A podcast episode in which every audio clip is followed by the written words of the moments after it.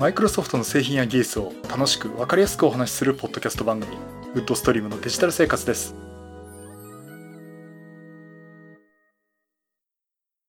だいごひゃくよんじゅうごかいめの配信になります。お届けしますのは木澤です。よろしくお願いします。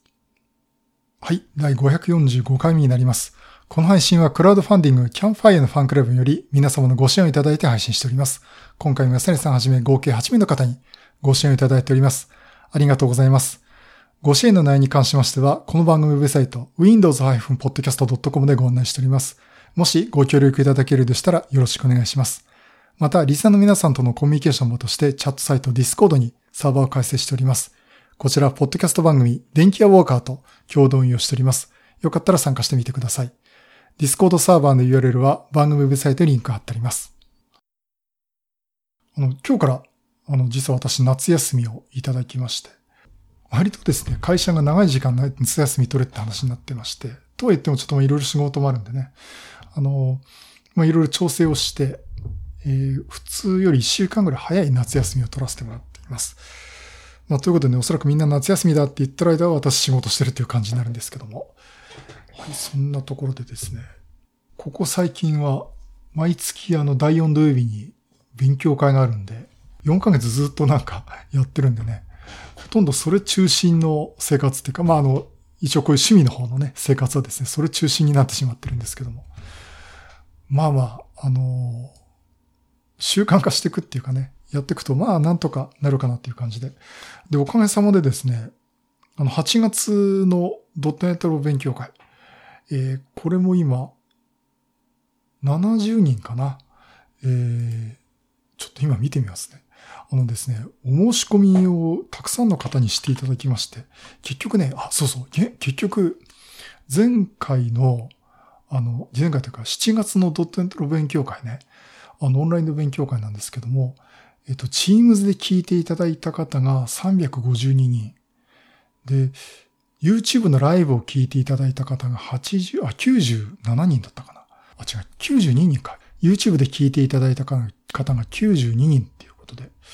えー、まあ、あの、単純に他社へ行ってもわけじゃないんですけども、よんひゃくよんじゅうよにんの方にですね、えー、聞いていただいたということで。もうこれオンラインのイベントってさすがすごいなと思いましたね。やっぱりあの、まあね、品川手橋に普段行けないっていう方もいるし、まあ私自身も行くのも大変なんですけども、まあそれだけじゃなくてやっぱりオンラインで気軽に参加できるってことはすごくいいのかなと思っています。うん、だからまあ今後もね、これちょっとずっと続けていきたいなっていうふうに私は思っています。で、今の時点でですね、はちがつの勉強会。えー、これは登壇者は決まってるんですが、誰一人一人タイトル決まってないんですけども、今ななじゅうはちにんお申し込みいただいております。えー、応募開始してからいっしゅうかんも経ってなくて、誰もタイトル決まってないのにななじゅうはちにんもお申し込みいただきましてね。本当にありがとうございます。あのー、今、登壇者の方に、はちがつの登壇者に向けてね、もうこんなに申し込みが入ってますってことでね、えー、今みんなで準備してもらってるとこです。えっと、次のドットネット勉強会ははちがつにじゅうににちですね。で、ちなみにあの、くがつのもですね、ドットネット勉強会をやる予定で、くがつにじゅうろくにちか。にじゅうろくにちにやるんですけども、えー、これ一切まだ工事を、あの、募集もしてないんですけども、えー、今度は、あの、登壇しますよということに逆にお申しを、お申し出をね、お二方ほどからですね、いただいておりまして、えー、もうすでにあの、くがつの面、勉強会の内容も決まりつつあるっていう、大変ありがたい状況です。で、今までやっぱりこう、ポッドキャストでやりますと言ってもね、ほとんどの方が参加できなかったと思うんですね。やっぱり、あの、時々こう来て、私に話しかけてね、あの、いつもポッドキャスト番組聞いてく、聞いていますっていうことを言っていただける方も多いんですけども。んまあ、ね、やっぱりほとんど聞いてる方は、あまりこう、そ、その場に行くってこと少ないと思うんでね。ただ、今回こういったオンラインの勉強を変えるっていうと、聞こうと思えばもう参加して聞けるんですよね。まあそういった意味であの、まあ今ここでもこう、実際これも、オンラインでみんな聞いてもらってる状況なんで、よかったらこの流れで、あの、勉強会の方もね、参加していただけるといいなとかね、いうこともちょっと、あの、堂々と話ができるんで、よかったかなと思っております。まあ、今後もあの、続けていきたいと思っていますので、よろしくお願いします。さて、えっと、今日のお話はですね、まあそんな勉強会でいろいろやってて、まあ家の設備が結構重要だなって話になってきます。あの、実際あの、ノートパソコンよりもデスクトップパソコンを増強した方がいいんじゃないかっていう話もね、結構他の方がもいろいろ聞いています。あの、でっかい画面のモニターを買ったとかね、えー、そんな方もおられると思いますし。まあそういった意味で逆にそのノートパソコンが欲しいっていう話があまりなくなったところはあるんですけども、さてその家の中の設備増強をしていく過程でですね、私今考えているのが、モニターを追加したいと。これ前からも話してますね。で、キラ さんじゅういってんご インチとか、まあ、もしくは大きすぎるかもしれないのでにじゅうななインチぐらいのモニターで、今使ってる アイオー データの にじゅうさんてんはちインチのモニターはサブモニターって形でね、使ってもいいかなということで、あとはこうディスプレイアームもね、こうふたつつなげるタイプのやつをこうつけてみたいなとかね、いろいろ考えていました。と言ってもなかなか買いに行くっていうかね、あの、でっかいの持ち帰るのもめんどくさいなっていうのもあるし、まあよく考えて、多分これ一回買ったら末長く使うんで、ね、よく考えて買いたいなと思ってるし、かといって高いのはちょっとなっていうのもあるんですよね。お金を節約するって別に アルファセブンエススリー を買おうなんてそんなことはこれっぽっちも思ってないんですけども。まあそういうところでね、えっと、とりあえずなんか手元でなんかできないかななんて思っていたんですよね。で、そこで思ったのが、Mac だと MacBook Pro と iPad Air じゅってんごインチ持ってますけど、これってサブディスプレイとして使えるんですね。Mac のサブディスプレイとして iPad、あ、Mac、iPad を Mac のサブディスプレイとして使うとかができます。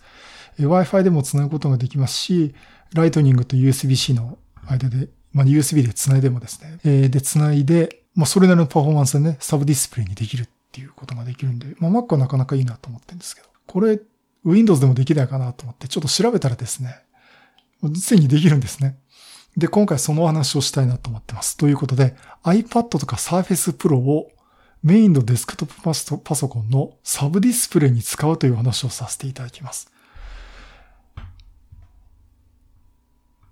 で、ここでですね、実際使うのが、えっと、スペースディスクというアプリになります。あの、ここら辺でね、この界隈で有名なのがスペースディスクと、あとデュエットディスプレイ。このデュエットディスプレイっていうのは、これ、いくらだったかな ?せんにひゃくえんだったかなクライアント側。えー、で、これもやっぱりその iPad とかをサブディスプレイに使うってこと。これもともとあの、Mac とかが採用する前は皆さんこれ使ってる方多いと思うんですけど。まあ、そういうのもあるんですが、今回ね、あの、スペースディスクっていう方で、あの、まあ、Apple だけじゃなくて、えー、メインの方、Windows マシンだとかね、ちょっとまあクロスプラットフォーム的に使ってみたいなというところと、あ、もちろんデュエットディスプレイもあのクロ、クロスプラットフォームでね、複数のいろんなデバイスつなげられるんですが、まあ今回ちょっとスペースディスクというのを使ってみました。で、これどういったソフトかというと、例えばですね、デスクトップパソコンの画面を iPad とか Android とか別の Windows マシンのモニターに出力できる。つまり、他のパソコンやタブレットをサブディスプレイにするということができるソフトです。で、これ実際ですね、このソフトなんですが、これフリーソフトということで、えー、フリーで、えー、使わせてもらっています。ということで、ちょっとね、あの、作っていただいた方には感謝して使わせてもらうということで、えー、今使わせてもらってますけども、えっと、これソフトはね、にしゅるいあります。あの、サーバー側とクライアント側のソフトっていうのがあって、画面を出す側、まあ、今回の場合はデスクトップパソコンですね。これをサーバーソフト。そして表示される側、モニター側のパソコンとかタブレットとかをクライアントと言っています。ということで、それぞれにインストールします。で、私今回やろうとしたのはメインのデスクトップパソコンのサブディスプレイとして iPad とか Surface Pro を使ってみたいということで、まずメインのデスクトップパソコンにサーバーをインストールします。これのウェブサイトからダウンロードしてサーバー側をインストールします。そしてですね、まず iPad をつないでみますね。iPad にクライアント側、スペースディスクのクライアント側ソフトをダウンロードします。いや、インストールします。これ実際あの、App Store から、えー、ありますので、スペースディスクでね、検索していただければ見つかると思います。そして実際使ってみますと、まずね、サーバー側、デスクトップパソコンでサーバー側を起動します。で、その後、iPad のクライアント側のソフトを起動すると、すでにですね、同じネットワーク上にこのスペースディスクがあればですね、一覧表で出てくるんですね。で、えー、iPad 側だとデスクトップパソコンの アイピー アドレスが出てて、これに繋ぎますかってことで、そこをタップするとですね、そのままもう繋がっちゃうんですね。それだけでデスクトップパソコンのもうサブディスプレイとして動き始めます。デスクトップパソコン側からはですね、セカンドディスプレイということになりますんで、本当にあのモニターをにだい繋いだにだいめのモニターと全く同じ扱いができますので、例えば画面を拡張するだとか、複数同じ画面に表示させるとかね、左右どっち側に切り替えるとかね、そういったあの Windows 側の設定がそのまま使えます。で、あとね、解像度がいくつか選べます。えっと iPad でははっぴゃくドット かけるろっぴゃくドットからにせんよんじゅうはちかけるせんひゃくごじゅうにドットのうちから選べます。ここ気をつけたいのはですね、ついここフル エイチディー にしてしまいたいということで、せんきゅうひゃくにじゅうかけるせんはちじゅうドットっていうのをつい選んでしまいがちなんですけども、iPad 側って画面のアスペ、アスペクト比がさんたいになんですよね。ということで、フル エイチディー の せんきゅうひゃくにじゅうかけるせんはちじゅうドットを選ぶと、画面がね、横にぐしゃっと潰されたような表示になってしまいます。まあ、潰されたってことで、こう縦長に表示されてしまうっていう感じになってしまうんですね。そういうことで一応そのさんたいにの解像度っていうのを意識して選んでみる方がいいと思います。ということでね、一番細かいのだと せんろっぴゃくかけるせんにひゃくドット。これがちょうどギリギリ細かいところかなと。で、細かすぎてですね、文字とかなかなか読めないんで、ちょっと解像度を荒くしてもいいと思います。まあこれがね、例えばあの iPad Pro のじゅうにインチだったらもっと解像度高くしてもいいなと思うんですけどね。で、あの、実際使ってみたところなんですが、まずね、iPad で繋いだ状態ですね。サブディスプレイとして使ってみるとですね、ちょっとやっぱり、あの、カクつくっていうかですね、レスポンスはあまり、えー、レスポンスあまり良くないですね。っていうのは、あの、やっぱり Wi-Fi で繋がってるっていうところがあって、まあ、感覚的には、リモートで、別のマシンをリモートデスクトップで使ってるという感じになります。あの、十分ね、実用にはなるんですよ。実用になるんだけども、実機で、メインのデスクトップパソコンを使っててサブディスプレイ側で操作すると、あれちょっと一呼吸送るって、あ、一呼吸ね、ちょっと時間がかかるなっていうかね、えー、そんな感じがしています。で、ちなみに動画を再生してみたんですね。で、YouTube で動きの激しい動画っていうことで、まあ、ここはいつもの乃木坂よんじゅうろくのインフルエンサーのビデオを流してみたんですけども、実はですね、意外と滑らかに再生するんですね。お、いけるじゃんと思ってたら、途中でピタッと止まるんですね。で、また動き始めるんです。この時また滑らかに動くんですね。それでまたピタッと止まるとかね、そういったことを繰り返しになります。どうもやっぱり途中でね、バッファリングして止まってるんじゃないかっていう感じで動いていますが、まあ、できるだけそのパフォーマンスはよくですね、動画を動かすときは滑らかに動くようになっています。で、これは Wi-Fi による影響もあるのかなと思っています。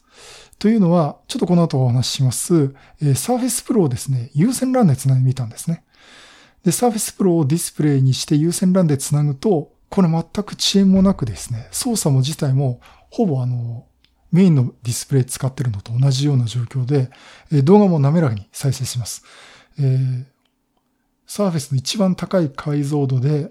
乃木坂よんじゅうろくのインフルエンサーのミュージックビデオを流して、全く遅延なく滑らかに再生しました。ということで、まあ、Wi-Fi 使うとまあ仕方ないねっていうところもあると思います。そして、えー、まあ、そのぐらいのパフォーマンスですんで、まあ、可能であればね、有線ランで繋いだ方がいいと思います。そして、今ちょっとお話ししましたね。Surface で繋いでみたっていうことで、クライアント側のアプリっていうのは、あ、ソフト、デバイスというのはですね、iPad、iPhone とかの iOS でもあるし、Android も使いますし、Windows パソコンも使えるんですね。ということで、例えばノートパソコンとか、今回私 Surface Pro を使いましたけど、ノートパソコンとかもサブディスプレイにできます。で、実際やってみました。Surface Pro 繋いでみました。で、えー、Wi-Fi でもよかったんですけども、せっかく有線 ラン のアダプターがあるんで、えー、これで繋いでみたんですが、まあ今言ったようにですね、パフォーマンス的には申し分なくですね、本当にふたつめのディスプレイとして使うことができます。で、解像度なんですが、えー、Surface を繋いでみたところ、せんにじゅうよんかけるななひゃくろくじゅうはちドットもしくは にせんさんびゃくななじゅうろくかけるせんはっぴゃくにじゅうよんドット、最高解像度ですね。これがどちらか選ぶということになっています。うん、ここのもうちょっと細かい解像度を選べないかなと思うんですけども、動画をね、見るので、もう細かい文字を見ないっていうことでね、えー、見る分だったら、にせんさんびゃくななじゅうろくかけるせんはっぴゃくにじゅうよんドットの画面で表示させてもいいと思います。そしてね、これ Windows 版使ってて面白いと思ったのが、これクライアント側、つまり Surface Pro とか、まあ、ノートパソコン側ですね、こちらのタッチパネルとかキーボードとかもそのまま操作して使えるんですね。つまりサブディスプレイに使っていながら Surface 側のキーボード叩くとメインのデスクトップパソコンのキーボード入力になるとか、えー、そんなことができます。まあ、ここね、細かくいろいろ設定ができるんで、まあ、ぜひね、ちょっといじってみてもらうといいかなと思っています。まあ、そんなところで、まあ、おすすめとしては優先 ラン で Windows パソコンをつないでみるのもいいかなと思いますし、もちろんね、iPad、お持ちの iPad とか、タブ、Android のタブレットを本当にサブディスプレイとして使うっていうのはね、すごく面白いかなと、便利に使えるかなと思います。そしてですね、今、iPad と Surface Pro の話しましたけど、これ全部つなげられないかということは、つまりクライアントのね、ディスプレイ複数使えないかというのを見てみると、普通、複数使えるんですよ。えー、つまり、えー、メインのモニターに iPad と Surface Pro の画面もそれぞれ出して全部でさん画面出すことができました。えー、これ今 Facebook とかとも見せびらかして、えーと、Discord の方でもね、見せびらかして、コーヒーさんがどうやってるんですかって言ってきたんで、詳しくは今日の番組聞いてねって言ったんですけども。まあちょっと種明かししちゃいましたけどね。これスペースディスクっていうのを、あ、スペースデスクっていうのをですね、えー、使ってできますよという話をしていました。ということで、えー、どうでしょう、コーヒーさん。ぜひ試してみてください。はい。まああの、そういったところで、あの、新たにモニターを追加しなくても、あの、すでにノートパソコンとかタブレットをお持ちの方は、セカンドディスプレイってことを、えー、まず使う、あの、追加することができますんで。まあよかったらですね、このスペースデスクというこのソフト、えー、ぜひ使ってみてもらうといいかなと思っております。はい、以上、今回は iPad とか Surface Pro をサブディスプレイに使うスペースディスクの紹介をさせていただきました。はい、だいごひゃくよんじゅうごかいは iPad や Surface Pro をサブディスプレイに使うスペースデスクの話をさせていただきました。はい、これはなかなか便利なソフトかなと思っています。えーとね、あ、そうそう、ちょっと言い忘れたんですけど、これ何がいいかっていうと、あのー、サブディスプレイに使うって、そもそも目的がその、勉強会をやってて、Teams の画面を出したり、あと自分が喋ってる間って PowerPoint を目の前の一番メインの画面に出してるんですね。まあ、あのー、それやってる時に、画面がどうやって出力されてるかっていうのをサブディスプレイ側で見たいなっていう、その Teams の管理画面も同時に見たいなっていうところでね、サブディスプレイ欲しいなと思っていました。あの、よくやっちゃうのが、Teams の画面でね、あの、私、PowerPoint の画面出してるつもりで、私の顔だけで喋ってるってことが何度かあったんですね。